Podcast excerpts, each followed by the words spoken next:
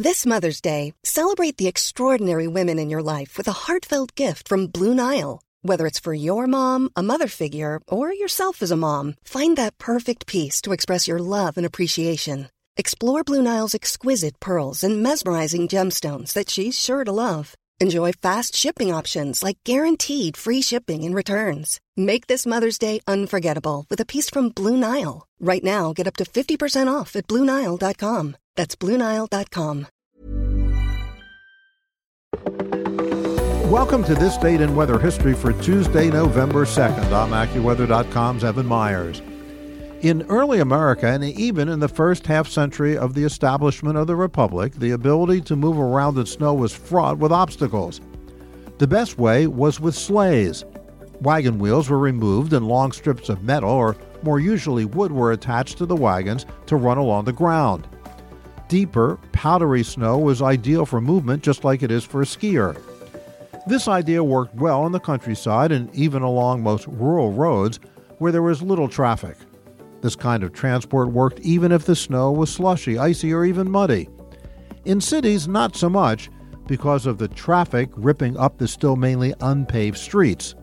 What was most hoped for was then that the snowfall was powdery. On November 1st, 1819, seven inches of snow fell across New York City.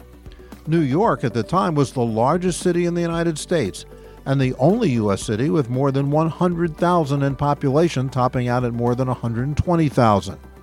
It had become the center of American life and business, so it was important to get around.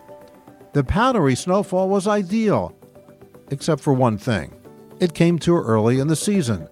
When the snow ended on November 2nd, no part of the transportation system was ready for such an early season snowfall, powdery or not. And wagons and carriages were not able to make the switch from wheels to tracks, and so transportation came to a halt for several days. And that's what happened on November 2nd. Be sure to tune in tomorrow for a brand new episode and find out what happened on this date in weather history.